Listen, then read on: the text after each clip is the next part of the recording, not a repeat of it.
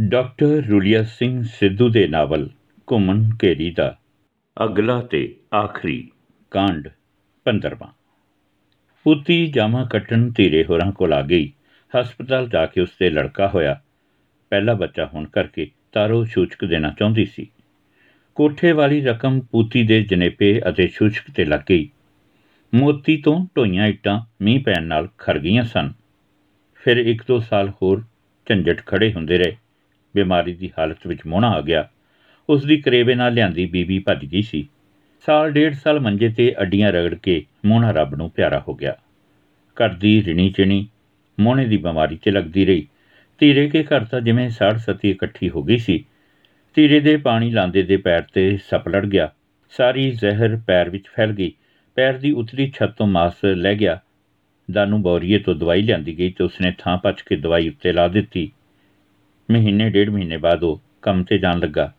ਕਈ ਸਾਲ ਥਾਂ ਖਰੀਦਣ ਨੂੰ ਹੋ ਗਏ ਸਨ। ਹੁਣ ਫੇਰ ਤਾਰੋ ਦੇ ਮਨ ਵਿੱਚ ਆਪਣਾ ਖੋਲਾ ਬਣਾਉਣ ਦੀ ਰੀਝ ਜਾਗੀ। ਧੀਰਾ ਹਾਲੇ ਵੀ ਮੰਗਲਕਿਆਂ ਨਾਲ ਸੀਰੀ ਸੀ। ਉਹ ਅੱਡ ਹੋ ਗਏ ਸਨ। ਹੁਣ ਧੀਰਾ ਚਰਨੇ ਨਾਲ ਹੀ ਸੀ। ਉਸਨੇ ਫਿਰ ਚਰਨੇ ਤੋਂ ਪੇਸ਼ਗੀ ਪੈਸੇ ਲੈ ਲਏ ਤੇ ਕੱਚੀਆਂ ਇੱਟਾਂ ਖਰੀਦ ਲਈਆਂ। ਸ਼ੈਨਸ਼ਾ ਤੇ ਧੀਰੇ ਨੇ ਫਿਰ ਵਿਉਂਤ ਬਣਾਈ। ਹੁਣ ਕਾਠ ਦਾ ਕਿਵੇਂ ਕਰੀਏ? ਧੀਰੇ ਨੇ ਪੁੱਛਿਆ। ਆ ਕਾਠ ਦਾ ਵੀ ਕਰ ਲੈਨੇ ਆ। ਮੇਰਾ ਖਿਆਲ ਹੈ ਮਿਸਤਰੀ ਕੋਲ ਚੱਲੀਏ। ਆਪ ਰਾਹ ਪਾਉ ਸ਼ੈਨਸ਼ਾ ਨੇ ਜਵਾਬ ਦਿੱਤਾ। ਉਹ ਟੱਲੂ ਮਿਸਤਰੀ ਕੇ ਘਰ ਨੂੰ ਤੁਰ ਪਏ। ਉਹਨਾਂ ਦੇ ਘਰੋਂ ਪਤਾ ਲੱਗਿਆ ਕਿ ਉਹ ਸੰਧੂਆਂ ਦੀ ਪੱਤੀ ਕਿਸੇ ਦੇ ਘਰ ਜੋੜੀਆਂ ਲਾਉਂਦਾ ਹੈ। ਚੱਲ ਯਾਰ ਹੱਥ ਨੇ ਪੁੱਛ ਲਾਂਗੇ ਸ਼ੈਨਸ਼ਾ ਨੇ ਕਿਹਾ। ਆਉਂ ਤਾਂ ਹੱਥ ਨੇ ਵੀ ਕੋਈ ਨਹੀਂ, ਪਰ ਦਿਹਾੜੀ ਇੱਕ ਹੋਰ ਭਾਜੂ। ਮੰਗਲ ਕੇ ਸਾਲੇ ਉਹ ਕਿੜਕਿੜ ਜੀ ਕਰਨਗੇ। ਚਿੱਤੋਂ ਸਾਲੇ ਅੱਜ ਵੀ ਨਹੀਂ ਸੀ ਰਾਜੀ। ਨਹੀਂ ਰਾਜੀ ਤਾਂ ਨਾ ਸੀ। ਬੰਤੇ ਦਾ ਪਤਾ ਲੈ ਲੈਨੇ ਆ। ਸ਼ਾਇਦ ਘਰੇ ਹੀ ਹੋਵੇ। ਤੇਰੀ ਮਰਜ਼ੀ ਆ। ਉਹ ਦੋਵੇਂ ਬੰਤੇ ਕੇ ਘਰ ਨੂੰ ਸਿੱਧੇ ਹੋ ਗਏ। ਬੰਤੇ ਕੇ ਘਰ ਗਏ ਤਾਂ ਉਹ ਆਪਣੇ ਹੀ ਨਲਕੇ ਦਾ ਫਰਸ਼ ਠੀਕ ਕਰ ਰਿਹਾ ਸੀ। ਉਹ ਬੰਤਾ ਸਿਆ, ਘਰੇ ਆ? ਸਰਦਾਰੇ ਨੇ ਆਵਾਜ਼ ਮਾਰੀ। ਉਹ ਗਰਮਾਲਾ ਸੀਮਟ ਵਾਲੇ ਬੱਠਲ ਵਿੱਚ ਹੀ ਰੱਖ ਕੇ ਬਾਰ ਵਿੱਚ ਆ ਗਿਆ। ਆ ਬਈ, ਕਿਵੇਂ ਆਉਣੇ ਹੋਏ? ਬੰਤੇ ਨੇ ਹੱਥ ਝੜਦਿਆਂ ਪੁੱਛਿਆ। ਓ ਯਾਰ, ਇੱਕ ਕੋਠਾ ਜਾ ਪਾਉਣਾ ਸੀ ਤੇ ਕਾਠ ਦਾ ਪਤਾ ਕਰਨਾ ਸੀ, ਤੇਰੇ ਕੋਲ ਹੋਊ ਟਾਈਮ? ਸਰਦਾਰੀ ਨੇ ਪੁੱਛਿਆ। ਕਿਹਨੇ ਪਾਉਣਾ? ਆ ਧੀਰੇ ਨੇ, ਉੱਥੇ ਬਾਹਰ ਨਵਾਂ ਥਾਂ ਲਿਆ। ਇਹਨੇ 5000 ਇੱਟ ਸਟਾਈ ਆ, ਮੋਤੀ ਵੇੜੇ ਵਾਲੇ ਤੋਂ। ਮੋਤੀ ਵੇੜੇ ਵਾਲੇ ਦਾ ਨਾਂ ਸੁਣ ਕੇ ਹੀ ਬੰਤੇ ਮਿਸਤਰੀ ਨੇ ਅੰਦਾਜ਼ਾ ਲਾ ਲਿਆ ਕਿ ਕੱਚਾ ਕੋਠਾ ਪਾਉਣਾ ਹੈ। ਉਹ ਨਹੀਂ ਬਾਈ, ਮੇਰਾ ਤਾਂ ਚਿੱਤ ਜਿਹਾ ਢਿੱਲਾ ਸੀ। ਮੈਂ ਤਾਂ ਸ਼ਹਿਰ ਕੰਮ ਕਰਦਾ ਹੁੰਨਾ ਨਾ, ਉੱਥੇ ਇੱਕ ਕੋਠੀ ਜੀ ਦਾ ਕੰਮ ਵਿੱਢਿਆ। ਤੂੰ ਸਿਆਣਾ ਵੀ ਵਿੱਚੋਂ ਅਗਲੇ ਨੂੰ ਜਵਾਬ ਵੀ ਨਹੀਂ ਨਾ ਦਿੱਤਾ ਜਾਂਦਾ। ਬੰਤੇ ਨੇ ਮਠਾਰ ਕੇ ਆਖਿਆ, ਉਹ ਕੱਢ ਲੈ ਇੱਕ ਅਦਾ ਦਿਨ।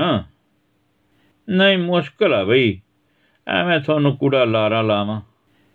ਅਸਲ ਵਿੱਚ ਬੰਤੇ ਦੇ ਮਨ ਵਿੱਚ ਸੀ ਕਿ ਜਿਹੜਾ ਮਿਸਤਰੀ ਇਸ ਦੀਆਂ ਕੱਚੀਆਂ ਇੱਟਾਂ ਦਾ ਕੰਮ ਕਰਨ ਲੱਗ ਜਾਵੇ, ਤਾਂ ਉਸ ਦੀ ਸਾਖ ਮਾਰੀ ਜਾਂਦੀ ਹੈ ਪੱਕੀ ਉਸਾਰੀ ਦਾ ਕੰਮ ਕਰਵਾਉਣ ਵਾਲੇ ਫਿਰ ਅਜਿਹੇ ਮਿਸਤਰੀ ਨੂੰ ਪਸੰਦ ਨਹੀਂ ਕਰਦੇ ਸਨ। ਪਿੰਡ ਵਿੱਚ ਬੰਤਾ ਤੇ ਗੁਰਦੀਪ ਦੋਵੇਂ ਚੋਟੀ ਦੇ ਮਿਸਤਰੀ ਸਨ। ਔਰ ਤੁਸੀਂ ਐਂ ਕਰੋ, ਗੁਰਦੀਪ ਦਾ ਪਤਾ ਲੈ ਲਓ, ਸ਼ਾਇਦ ਤੁਹਾਡਾ ਕੰਮ ਬਣ ਜੇ। ਸਰਦਾਰੇ ਹੋਰਾਂ ਦੇ ਹੋਰ ਗੱਲ ਕਹਿਣ ਤੋਂ ਪਹਿਲਾਂ ਹੀ ਬੰਤਾ ਆਪਣੀ ਪੱਕੀ ਬੈਠਕ ਵਿੱਚ ਵੜ ਗਿਆ। ਕਿੰਨਾ ਗਰੂਰ ਆ ਯਾਰ, ਧੀਰੇ ਨੇ ਕਿਹਾ। ਆ ਯਾਰ ਸਰਦਾਰਿਆ ਉਹ ਤਾਂ ਤੇਰੀ ਮਰਜ਼ੀ ਆ, ਪਰ ਗੁਰਦੀਪ ਤਾਂ ਇਹਦਾ ਵੀ ਗੁਰੂ ਆ, ਮੈਂ ਵੇਖਿਆ ਮੰਗਲ ਕੇ। ਉਹ ਤਾਂ ਉਹਨਾਂ ਤੋਂ ਸੂਤ ਨਹੀਂ ਸੀ ਆਉਂਦਾ। ਇਹਨਾਂ ਕੀ ਦਾਲ ਕੈਸੀ ਹੈ ਇਹਨਾਂ ਕਾ ਫਲਾਨਾ ਕੈਸਾ ਹੈ ਆਪਣੇ ਕਿੱਥੋਂ ਲੋਟ ਆਜੂ? ਫੇਰ? ਉਹ ਫੇਰ ਕੀ? ਆਪਾਂ ਤਾਂ ਕਿੱਕਰ ਵਰਗੇ ਦਾ ਪਤਾ ਕਰੀਏ, ਉਹ ਦਿਹਾੜੀ 'ਚ ਵੀ ਸੂਤ ਰਹੂ ਤੇ ਬਾਲੇ ਨੱਕ ਮੂੰਹ ਵੀ ਨਹੀਂ ਮਾਰਦਾ। ਤਾਂ ਇਹਨਾਂ ਦੀ ਤਾਂ ਦੁਪਹਿਰ ਦੀ ਰੋਟੀ ਨਹੀਂ ਸੂਤ ਆਉਣੀ। ਗੱਲ ਤਾਂ ਤੇਰੀ ਠੀਕ ਆ। ਮਨ 'ਚ ਤਾਂ ਮੇਰੇ ਵੀ ਆਉਂਦਾ ਸੀ। ਮੈਂ ਕਿਹਾ ਵੇਖ ਹੀ ਲੈਨੇ ਆ ਤੇ ਬੰਤੇ ਵੱਲ ਵੇਖ ਕੇ ਤਾਂ ਮੇਰਾ ਗੁਰਦੀਪੇ ਵੱਲ ਨੂੰ ਵੀ ਜੀ ਨਹੀਂ ਕਰਦਾ। ਆਪਣਾ ਬੇੜਾ ਤਾਂ ਕਿੱਕਰ ਸਿਉਂ ਹੀ ਬੰਨੇ ਲਾਊ। ਉਹ ਦੋਵੇਂ ਕਿੱਕਰ ਮਿਸਤਰੀ ਦੇ ਘਰ ਵੱਲ ਤੁਰ ਪਏ। ਕਿੱਕਰ ਮਿਸਤਰੀ ਆਪਣੇ ਪਸ਼ੂਆਂ ਵਾਲੇ ਬਰਾਂਡੇ ਵਿੱਚ ਇੱਕ ਚੌਖੜੇ ਦੇ ਮੰਜੇ ਤੇ ਟੇਡਾ ਪਿਆ ਸੀ। ਉਸ ਦੇ ਬਾਰ ਵਿੱਚ ਹੀ ਖੜ ਗਏ ਤੇ ਧੀਰੇ ਨੇ ਆਵਾਜ਼ ਮਾਰੀ। ਕਿਕਰਾ, ਗੱਲ ਤਾਂ ਸੁਣੀ? ਉਰੇ ਆ ਜੋ ਉਹ ਰਵਾਂ ਰਮੀ ਤੁਰਦੇ ਉਸ ਦੇ ਮੰਜੇ ਕੋਲ ਜਾ ਖੜੇ ਹੋਏ। ਸੋਖਾ ਅੱਜ? ਸ਼ਹਿਨशाह ਹੋਰ ਬਈ ਧੀਰਾ ਸਿੰਘ ਕੀ ਹਾਲ ਚਾਲ ਹੈ? ਆਓ ਬੈਠੋ ਕਿਰਾਂ। ਉਹ ਮੰਜੇ ਤੋਂ ਸਿਰ ਕੇ ਥੋੜਾ ਕੁ ਪੈਂਦ ਵਾਲੇ ਪਾਸੇ ਨੂੰ ਹੋ ਗਿਆ। ਸਰਦਾਰਾ ਮੰਜੇ ਤੇ ਬਹਿ ਗਿਆ। ਠੀਕ ਹੀ ਆ ਭਰਾਵਾ? ਜਿਹੜੀ ਦਿਹਾੜੀ ਗੁਜ਼ਰ ਜਾਂਦੀ ਐ ਉਹਨੇ ਬਹਿਣਾ ਤਾਂ ਨਹੀਂ। ਧੀਰਾ ਮਨੋ ਕਿੱਕਰ ਦੇ ਬਰਾਬਰ ਬਹਿਣੋਂ ਝਿਜਕਦਾ ਸੀ। ਉਹ ਨਹੀਂ ਯਾਰ, ਬੈਠੋ ਤਾਂ ਸਹੀ। ਉਸਨੇ ਮੱਲੋ ਮੱਲੀ ਧੀਰੇ ਨੂੰ ਫੜ ਕੇ ਮੰਜੇ ਤੇ ਬਹਾ ਲਿਆ। ਓਏ, ਅਸੀਂ ਤਾਂ ਯਾਰ ਕੰਮ ਆਏ ਸੀ ਤੇਰੇ ਕੋਲੇ, ਸਰਦਾਰੀ ਨੇ ਕਿਹਾ। ਦੱਸੋ ਗੋਲੀ ਕੀਦੀ ਤੇ ਗਹਿਣੇ ਕੀਦੇ? ਪਰ ਐਂ ਦੱਸੋ, ਪੀਣਾ ਕੀ ਹੈ ਚਾਹ ਕੇ ਠੰਡਾ ਠੰਡਾ ਕੋਈ? ਉਹ ਨਹੀਂ ਯਾਰ, ਕਾਸੇ ਦੀ ਲੋੜ ਨਹੀਂ, ਬਸ ਹੁਣੇ ਚਾਹ ਪੀ ਕੇ ਆਏ ਆ ਸ਼ਹਿਨशाह ਦੀ ਕੋਠੜੀ ਚੋਂ। ਓਏ, ਸਾਡੀ ਚਾਹ ਮਾੜੀ ਲੱਗਦੀ ਐ ਫਿਰ। ਓਏ, ਮੇਲੂ, ਆਪਦੀ ਬੀਬੀ ਨੂੰ ਕਹੇ ਓਏ, ਚਾਹ ਬਣਾਓ। ਕਿੱਕਰ ਨੇ ਵਿਹੜੇ ਵਿੱਚ ਦੀ ਕਿੱਕਰ ਹੇਠ ਖੇਡਦੇ ਬੱਚੇ ਨੂੰ ਕਿਹਾ।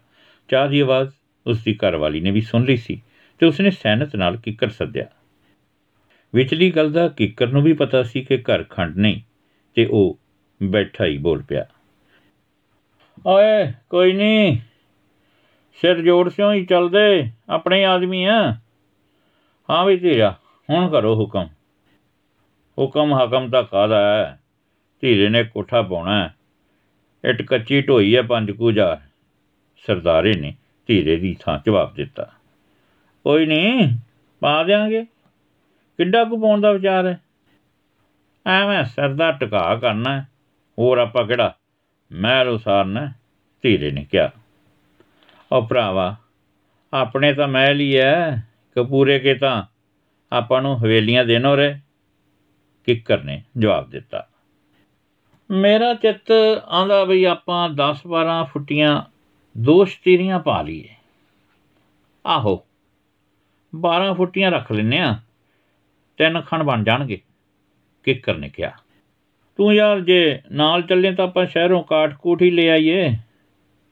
ਉਹ ਚੱਲਦੇ ਰਹਿੰਨੇ ਆ ਨਾਲੇ ਹਾਲੇ ਤਾਂ ਕਿਸੇ ਨਾ ਕਿਸੇ ਦਾ ਰੇੜਾ ਜਾਂ ਤਾਂਗਾ ਮਿਲ ਪੂ ਨਹੀਂ, ਐ ਤਾਂ ਦਾਰੀ ਅੱਜ ਉਧਰ ਇਸੇ ਕਰਕੇ ਗੇੜਾ ਲਾਉਣ ਗਿਆ। ਉਸੇ ਦੇ ਤਾਂਗੇ ਤੇ ਰੱਖ ਲਿਆਵਾਂਗੇ। ਧੀਰੇ ਨੇ ਜਵਾਬ ਦਿੱਤਾ। ਇਹਨੇ ਨੂੰ ਮੇਲੂ ਪਿੱਤਲ ਦੇ ਡੋਲਨੇ ਵਿੱਚ ਚਾਹ ਪਾ ਲਿਆ ਅਤੇ ਫਿਰ ਕੱਚ ਦੇ ਤਿੰਨ ਗਲਾਸ ਕਿੱਕਰ ਨੂੰ ਲਿਆ ਕੇ ਫੜਾ ਦਿੱਤੇ।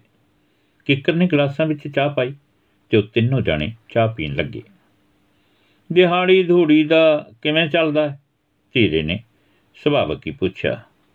ਉਹ ਕੋਈ ਨਹੀਂ ਥੋੜੇ ਨਾ ਕਾਦੀ ਦਿਹਾੜੀ? ਜਿੰਨੇ ਮਰਜ਼ੀ ਦੇ ਦਿਓ।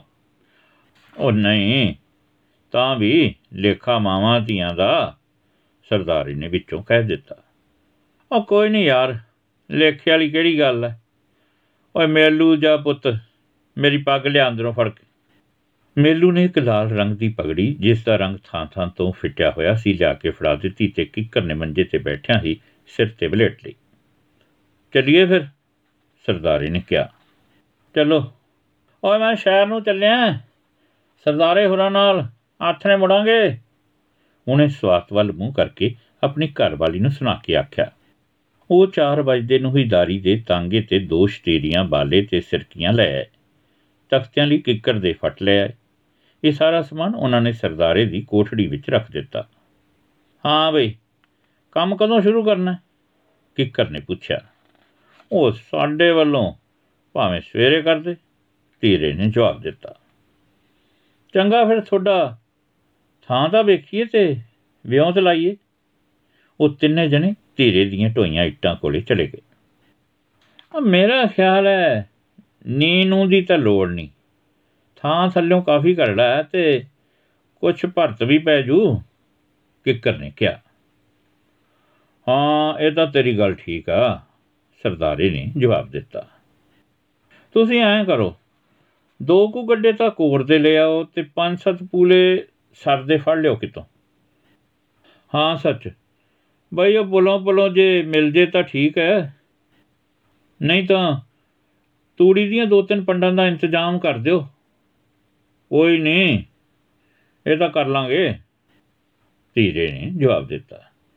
ਚੰਗਾ ਫਿਰ, ਮੈਂ ਚੱਲਦਾ। ਉਹ ਚਾਹ ਤੂੰ ਤਾਂ ਪੀ ਜਾ, ਧੀਰੇ ਨੇ ਕਿਹਾ। ਉਹ ਨਹੀਂ ਯਾਰ ਉਹਨੇ ਤਾਂ ਸ਼ਹਿਰੋਂ ਪੀ ਕੇ ਤੁਰਿਆ। ਆਪਾਂ ਨੂੰ ਕਿਤੇ ਸੰਗਾ ਕੋਈ? ਕਿੱਕਰ ਇੰਨੀ ਗੱਲ ਕਹਿ ਕੇ ਆਪਣੇ ਘਰ ਨੂੰ ਚਲਾ ਗਿਆ। ਹੁਣ ਫਿਰ ਕੋਰ ਦਾ ਕਿਵੇਂ ਕਰੀਏ? ਧੀਰੇ ਨੇ ਸਰਦਾਰੇ ਤੋਂ ਪੁੱਛਿਆ। ਅੱਛਾ, ਤੇ ਹੁਣ ਫਿਰ ਸਰਦਾਰੇ ਨੇ ਹੇਠਲਾ ਬੁੱਲ ਦੰਦਾਂ ਹੇਠ ਲੈ ਕੇ ਸੋਚ ਦੜਾਈ। ਹਾਂ, ਸੱਚ, ਆਪਾਂ ਕੋਟੀ ਨੂੰ ਗਏ ਦਿੰਨੇ ਆ, ਨਾਲੇ ਤਿੰਨੇ ਛੇਤੀ ਲੈ ਆਵਾਂਗੇ। ਉਹ ਦੋਵੇਂ ਕੋਟੀ ਕੇ ਘਰ ਚਲੇ ਗਏ। ਕੋਟੀ ਨੇ ਆਪਣੇ ਬਲਦ ਲੈ ਆਂਦੇ ਤੇ ਗੱਡਾ ਨਰਸਿਓਂ ਕਿਆ ਤੋਂ ਮੰਗਣ ਚਲਾ ਗਿਆ। ਬਈ ਕਾਕਾ, ਧਿਆਨ ਰੱਖਿਓ। ਠੋੜ ਠੋੜ ਨਾ ਡਿੱਗ ਪਏ। ਮਿੱਟੀ ਸੂਤ ਹੀ ਪਾਇਓ। ਨਰਸਿਓਂ ਨੇ ਗੱਡਾ ਦੇ ਤਾਂ ਦਿੱਤਾ, ਪਰ ਇੱਕੋ ਸਾਹ ਉਸਨੇ ਕਈ ਹਦਾਇਤਾਂ ਕਰ ਦਿੱਤੀਆਂ। ਸ਼ਾਮ ਹੁੰਦੇ ਤੱਕ ਉਹਨਾਂ ਸਾਰਾ ਸਮਾਨ ਤਿਆਰ ਕਰ ਲਿਆ ਸੀ। ਚੰਨਕੂ ਗੱਡੇ ਮਿੱਟੀ ਦੇ ਲੈ ਆਏ? ਕੋਟੀ ਕੇ ਸਰ ਪਿਆ ਸੀ। ਉਹ ਚੱਕ ਲਿਆਂਦਾ। ਮੰਗਲ ਕੇ ਘਰੋਂ ਤੂੜੀ ਦੀਆਂ ਤਿੰਨ ਚਾਰ ਪੰਡਾਂ ਲੈ ਆਏ। ਦੂਜੇ ਦਿਨ ਲਈ ਦਾਰੀ ਨੂੰ ਵੀ ਕੰਮ ਕਰਾਉਣ ਲਈ ਕਹਿ ਦਿੱਤਾ। ਅਗਲੇ ਦਿਨ ਹੀ ਉਹਨਾਂ ਨੇ ਸਰਦਾਰੇ ਦੇ ਨਲਕੇ ਤੋਂ ਪਾਣੀ ਲਿਆ ਕੇ ਪਿਉਂ ਦਿੱਤੀ। ਕਿੱਕਰ ਵੀ ਤੇਸੀ ਕਰੰਡੀ ਲੈ ਕੇ ਆ ਗਿਆ। ਉਸਨੇ ਕਈ ਲੈ ਕੇ ਥਾਂ ਪੱਧਰਾ ਕਰ ਦਿੱਤਾ। ਪੰਜ ਪੈਸੇ ਸਰੋਂ ਦਾ ਤੇਲ ਤੇ ਗੁੜ ਦੀ ਰੋੜੀ ਸਿੱਟ ਕੇ ਕਿੱਕਰ ਨੇ ਨੀ ਰੱਖ ਦਿੱਤੀ। ਸਰਦਾਰੇ ਨੇ ਕੋਲ ਖੜੋਤੇ ਬੱਚਿਆਂ ਨੂੰ ਗੁੜ ਵੰਡ ਦਿੱਤਾ। ਧੀਰਾ ਗਾਰਾ ਬਣਾ ਰਿਹਾ ਸੀ। ਦਾਰੀ ਬੱਠਲ ਫੜ ਕੇ ਮਿਸਤਰੀ ਦੇ ਅੱਗੇ ਗਾਰਾ ਵਿਛਾ ਦਿੰਦਾ ਤੇ ਸਰਦਾਰਾ ਉਸ ਨੂੰ ਇੱਟਾਂ ਫੜਾਉਂਦਾ ਰਿਹਾ। ਉਹ ਸਿਰਫ ਰੋਟੀ ਅਤੇ ਚਾਹ ਪੀਣ ਵੇਲੇ ਹੀ ਕੰਮ ਤੋਂ ਹਟੇ। ਸ਼ਾਮ ਤੱਕ ਉਹਨਾਂ ਨੇ ਕੋਠੇ ਨੂੰ ਛੱਤ ਦੇ ਨੇੜੇ ਕਰ ਲਿਆ। ਦੂਜੇ ਦਿਨ ਕਿੱਕਰ ਨੇ ਸਵੇਰੇ ਹੀ ਛੱਤ ਦੀਆਂ ਛਤੀਰੀਆਂ ਤੇ ਬਾਲੇ ਬੀੜ ਦਿੱਤੇ। ਉੱਪਰ ਸਿਰਕੀਆਂ ਪਾ ਕੇ ਪਤਲਾ ਪਤਲਾ ਸਰ ਵਿਛਾ ਦਿੱਤਾ। ਫਿਰ ਸੁੱਕੀ ਮਿੱਟੀ ਵਿੱਚ ਤੂੜੀ ਲਾ ਕੇ ਉੱਪਰ ਸੁੱਟ ਦਿੱਤੀ। ਧੀਰੇ ਤੇ ਦਾਰੀ ਨੇ ਥਾਪੀਆਂ ਨਾਲ ਮੋٹے ਤਲਿਆਂ ਨੂੰ ਬਰੀਕ ਬਰੀਕ ਕੁੱਟ ਦਿੱਤਾ ਤੇ ਫਿਰ ਕੁਝ ਮਿੱਟੀ ਵਿੱਚ ਪਲੋਂ ਲਾ ਕੇ ਕਹਾਣੀ ਬਣਾ ਲਈ ਤੇ ਉਸ ਨੂੰ ਵੀ ਕਿੱਕਰ ਨੇ ਕਰੰਡੀ ਨਾਲ ਛੱਤ ਉੱਪਰ ਪਤਲੀ ਪਤਲੀ ਵਿਛਾ ਦਿੱਤਾ। ਸ਼ਾਮ ਤੱਕ ਉਹ ਬਿਲਕੁਲ ਵੇਲੇ ਹੋ ਗਏ ਸਨ। ਤਾਰੋ ਨੇ ਸਰੋਂ ਦੇ ਤੇਲ ਦਾ ਦੀਵਾ ਕੀਤਾ ਤੇ ਕਿੱਕਰ ਦੇ ਘਰ ਵਾਲੀ ਨੇ ਲੋਗੜੀ ਦੇ ਫੁੱਲਾਂ ਦਾ ਗਾਨਾ ਸ਼ਤੀਰ ਨਾਲ ਬੰਨ ਦਿੱਤਾ। ਤਾਰੋ ਨੇ ਚਾਹ ਪੈਣ ਦੀ ਖੁਸ਼ੀ ਵਿੱਚ ਪ੍ਰਸ਼ਾਦ ਬਣਾਇਆ। ਦਾਰੀ ਆਪਣੇ ਤੂੜੀ ਵਾਲੇ ਅੰਦਰ ਦੱਬੀਆਂ ਨਸ਼ੇ ਦੀਆਂ ਦੋ ਬੋਤਲਾਂ ਲੈ ਆਇਆ। ਚੰਦ ਦੀ ਚਾਨਣੀ ਵਿੱਚ ਧੀਰੇ ਦੇ ਨਵੇਂ ਘਰ ਬੈਠ ਕੇ ਸਰਦਾਰੇ ਕੋਟੀ ਧਾਰੀ ਕਿੱਕਰ ਅਤੇ ਧੀਰੇ ਨੇ ਇੱਕੋ ਕੌਲੀ ਨਾਲ दारू ਪੀਤੀ। ਕਿੱਕਰ ਨੇ ਅਗਲੇ ਦਿਨ ਤਖਤੇ ਬਣਾ ਦਿੱਤੇ ਤੇ ਦੋ ਮੋٹے ਚੱਠੂ ਹੇਠਾਂ ਗੱਡ ਕੇ ਤਖਤਿਆਂ ਨੂੰ ਚਟਾ ਦਿੱਤਾ। ਅੰਦਰ ਅਤੇ ਬਾਹਰ ਸੰਗਲੀ ਵਾਲੇ ਕੁੰਡੇ ਲਾ ਦਿੱਤੇ। ਸਵੇਰੇ ਸਵੇਰੇ ਦਾਰੀ ਅਤੇ ਧੀਰਾ ਟਾਂਗੇ ਤੇ ਮੈਰੇ ਵਿੱਚੋਂ ਕਰੀੜ ਤੇ ਕਿੱਕਰ ਦੇ ਛਾਪੇ ਵੱਟ ਲਏ। ਫਿਰ ਉਹਨਾਂ ਕੋਠੜੀ ਦੀ ਸੇਧ ਲੈ ਕੇ ਅੱਗੋਂ ਅੱਗੋਂ ਘਾਹ ਖੁਰਚ ਦਿੱਤਾ ਤੇ ਸਰਦਾਰੇ ਨੇ ਗੰਦਲਾ ਲੈ ਕੇ ਕਿੱਕਰ ਦੇ ਮੋੜੇ ਗੱਡ ਦਿੱਤੇ ਤੇ ਵਿੱਚ ਕਰੀਰ ਦੇ ਛਾਪੇ ਫਸਾ ਦਿੱਤੇ। ਚੰਗੀ ਵਾਵਾ ਸੰਘਣੀ ਵਾੜ ਬਣ ਗਈ। ਇੱਕ ਥਾਂ ਤੇ ਦੁਸਾਂਗੜ ਲਾ ਕੇ ਟੱਪਣ ਬਣਾ ਦਿੱਤਾ। ਅੰਦਰ ਦਾ ਵਿਹੜਾ ਪੱਧਰਾ ਕਰ ਦਿੱਤਾ। ਤਾਰੋ ਨੇ ਨਵੇਂ ਘਰ ਵਿੱਚ ਅੱਗ ਪਾਈ। ਉਹ ਹੁਣ ਬਹੁਤ ਖੁਸ਼ ਸੀ। ਕਾਟਾ ਵੀ ਘਰ ਆਉਣ ਲੱਗ ਪਿਆ ਸੀ। ਤਾਰੋ ਨੇ ਆਪਣੇ ਭਾਈਚਾਰੇ ਦੀਆਂ ਕਈ ਔਰਤਾਂ ਕੋਲ ਧੀਰੇ ਦੇ ਰਿਸ਼ਤੇ ਦੀ ਗੱਲ ਤੋਰੀ ਪਰ ਕਿਸੇ ਨੇ ਹੁੰਗਾਰਾ ਨਾ ਭਰਿਆ। ਉਹ ਬੜੀ ਉਦਾਸ ਹੋ ਗਈ। ਉਸ ਦੇ ਮਨ ਵਿੱਚ ਹਰ ਸਮੇਂ ਧੀਰੇ ਦੇ ਰਿਸ਼ਤੇ ਦੀ ਗੱਲ ਸਮਾਈ ਰਹਿੰਦੀ, ਉਹ ਚੁੱਪ-ਚੁੱਪ ਹੀ ਲੋਕਾਂ ਦੇ ਕੰਮ ਧੰਦੇ ਕਰਦੀ ਰਹਿੰਦੀ। ਕਦੇ ਕਦਾਈ ਕਿਸੇ ਨੂੰ ਜਵਾਬ ਵੀ ਦਿੰਦੀ। ਅਕਾਰਨ ਹੀ ਧੀਰੇ ਤੇ ਕਾਂਟੇ ਨੂੰ ਗਾਲਾਂ ਕੱਢ ਦਿੰਦੀ। ਕਦੇ ਸਾਰਾ ਸਾਰਾ ਦਿਨ ਮੰਜੇ ਤੇ ਹੀ ਪਈ ਰਹਿੰਦੀ ਤੇ ਕਦੇ ਪੈਰ ਦੇ ਤੜਕੇ ਉੱਠ ਕੇ ਕੰਮ ਧੰਦੇ ਲੱਗ ਜਾਂਦੀ। ਧੀਰਾ ਵੀ ਬਦਲੇ ਹੋਏ ਇਸ ਘਰੇਲੂ ਹਾਲਾਤ ਤੋਂ ਕਾਫੀ ਪ੍ਰਭਾਵਿਤ ਹੋ ਗਿਆ ਸੀ। ਉਸਨੇ ਅਫੀਮ ਤੇ ਜਰਦਾ ਖਾਣਾ ਸ਼ੁਰੂ ਕਰ ਦਿੱਤੇ। ਪਹਿਲਾਂ ਤਾਂ ਕੰਮ ਦੇ ਲਾਲਚ ਕਰਕੇ ਅਫੀਮ ਖਾਂਦਾ ਸੀ, ਪਰ ਹੌਲੀ-ਹੌਲੀ ਅਫੀਮ ਉਸ ਦੇ ਹੱਡਾਂ ਵਿੱਚ ਰਚ ਗਈ ਤੇ ਉਹ ਨਸ਼ਿਆਂ ਦਾ ਆਦੀ ਹੋ ਗਿਆ। ਖਾਦ ਖੁਰਾਕ ਪੂਰੀ ਨਾ ਮਿਲਣ ਕਰਕੇ ਉਸ ਦਾ ਸਰੀਰ ਬਹੁਤ ਕਮਜ਼ੋਰ ਹੋ ਗਿਆ ਸੀ ਤੇ ਉਸ ਦਾ ਮੂੰਹ ਪਿਚਕ ਗਿਆ ਸੀ। ਇੱਕ ਦਿਨ ਮੰਗਲ ਕੇ ਤੂਤ ਤੋਂ ਛਟੀਆਂ ਛਾਂਗਦਿਆਂ ਉਸ ਦਾ ਪੈਰ ਤਿਲਕ ਗਿਆ ਤੇ ਉਸ ਦੇ ਉੱਪਰਲੇ ਦੋ ਦੰਦ ਨਿਕਲ ਗਏ। ਉਸ ਦਾ ਚਿਹਰਾ ਹੋਰ ਵੀ ਬਦਸੂਰਤ ਦਿਸਣ ਲੱਗ ਪਿਆ। ਧੀਰੇ ਨੂੰ ਮੰਗਲ ਕਿਆਨਾ ਸੀਰੀ ਰਲਦੇ ਨੂੰ ਕਈ ਸਾਲ ਹੋ ਗਏ ਸਨ। ਮੰਗਲ ਕੇ ਪਰਿਵਾਰ ਵਿੱਚ ਤਰੇੜ ਪੈਣ ਕਰਕੇ ਧੀਰੇ ਨੂੰ ਵੀ ਸੀਰ ਤੋਂ ਜਵਾਬ ਮਿਲ ਗਿਆ। ਉਹ ਕਦੇ ਕਦਾਈ ਦਿਹਾੜੀ ਕਰਨ ਲੱਗ ਪਿਆ। ਹੁਣ ਕਾਟਾ ਵੀ ਕਿਸੇ ਨਾਲ ਸੀਰੀ ਤੇ ਲੱਗ ਗਿਆ ਸੀ। ਧੀਰਾ ਬਹੁਤ ਸਮਾਂ ਮੰਜੇ ਤੇ ਪਿਆ ਰਹਿੰਦਾ। ਜੇਕਰ ਉਸਤੇ ਮਾਵੇ ਪਾਣੀ ਦਾ ਇੰਤਜ਼ਾਮ ਹੋ ਜਾਂਦਾ ਤਾਂ ਉੱਠ ਕੇ ਆਰ ਲੱਗ ਜਾਂਦਾ। ਧੀਰੇ ਦੇ ਕੰਮ ਛੱਡਣ ਕਰਕੇ ਤੇ ਰੋਜ਼ ਦੇ ਜਰਦੇ ਤੇ ਅਫੀਮ ਦੇ ਖਰਚੇ ਕਾਰਨ ਕਾਟਾ ਵੀ ਘਰ ਵਿੱਚ ਕਲੇਸ਼ ਪਾਉਣ ਲੱਗਾ। ਤਾਰੋ ਹਰ ਵੇਲੇ ਕਦੇ ਕਾਟੇ ਨੂੰ ਰੋਕਦੀ, ਕਦੇ ਧੀਰੇ ਨੂੰ ਕੋਸਦੀ। ਉਸ ਨੂੰ ਸਮਝ ਨਹੀਂ ਸੀ ਆਉਂਦੀ ਕਿ ਕੀ ਕਰੇ। ਧੀਰਾ ਘਰ ਦੇ ਕਲੇਸ਼ ਤੋਂ ਬਚਣ ਦਾ ਮਾਰਾ ਸਰਦਾਰੇ ਜਾਂ ਦਾਰੀ ਕੋਲ ਚਲਾ ਜਾਂਦਾ। ਦਾਰੀ ਉਸ ਨੂੰ ਘਰੇ ਘਟਵਾਦੀ ਮਿਲਦਾ, ਉਹ ਟਾਂਗਾ ਲੈ ਕੇ ਗਿਆ ਹੁੰਦਾ। ਜੇ ਕਦੇ ਦਾਰੀ ਉਸ ਨੂੰ ਮਿਲ ਜਾਂਦਾ ਤਾਂ ਉਸ ਨੂੰ ਦਾਰੀ ਕੋਲੋਂ ਇੱਕ ਅੱਧਾ ਮਾਵਾ ਅਮਲ ਦਾ ਮਿਲ ਜਾਂਦਾ। ਸਰੀਰੋਂ ਕਮਜ਼ੋਰ ਹੋਣ ਕਰਕੇ ਧੀਰਾ ਕੋਈ ਜ਼ੋਰ ਵਾਲਾ ਕੰਮ ਵੀ ਨਹੀਂ ਕਰ ਸਕਦਾ ਸੀ। ਤਾਰੋ ਤਾਂ ਭਾਵੇਂ ਉਸ ਨੂੰ ਬਹੁਤਾ ਕੁਝ ਨਹੀਂ ਕਹਿੰਦੀ ਸੀ, ਪਰ ਕਾਟੇ ਤੋਂ ਉਸ ਦੇ ਅਮਲ ਦਾ ਖਰਚਾ ਚੱਲਣਾ ਮੁਸ਼ਕਲ ਹੋ ਗਿਆ ਲੱਗਦਾ ਸੀ। ਧੀਰਾ ਕਦੇ-ਕਦੇ ਸਰਦਾਰੇ ਨਾਲ ਦੁੱਖ ਸੁੱਖ ਸਾਂਝੇ ਕਰ ਲੈਂਦਾ। ਸਰਦਾਰਿਆ ਆਪਣੀ ਵੀ ਕੋਈ ਜੂਨ ਹੈ। ਕਿਹਦੀ ਖਾਤਰ ਹੁਣ ਤੈਂ ਧੰਦਾ ਪਿੱਟਦੇ ਰਹੇ ਆ ਉਹ ਬਾਸ ਇਉਂ ਹੀ ਆ ਧੀਰਿਆ। ਚਲਦੀ ਤਾਂ ਨਾ ਗੱਡੀ ਆ। ਕੋਈ ਸਲਾ ਬਾਤ ਨਹੀਂ ਪੁੱਛਦਾ। ਮੇਰੇ ਦਾ ਯਾਰ। ਘਰੇ ਰਹਿਣਾ ਦੁੱਬਰ ਹੋਇਆ ਪਿਆ ਹੈ। ਮਾਈ ਦੇ ਉਂ ਵਸ ਨਹੀਂ। ਇੱਕ ਗੱਲੋਂ ਕਾਟਾ ਵੀ ਸੱਚਾ ਹੈ। ਕਿੱਥੋਂ ਰੋਜ਼ ਰੋਕੜਾ ਦੇ ਦੇ ਯਾਰ। ਤੇ ਮੈਂ ਵੀ ਕੀ ਕਰਾਂ ਸਾਲਾ। ਕਦੇ ਕਦੇ ਤਾਂ ਇੰਜ ਹੀ ਕਰਦਾ ਬਈ, ਕੀ ਲੈਣਾ ਹੈ ਇਹ ਜੀ ਜੂਨ ਤੋਂ? ਨਾ ਫੇਰ ਕੀ ਹੋ ਜੂ?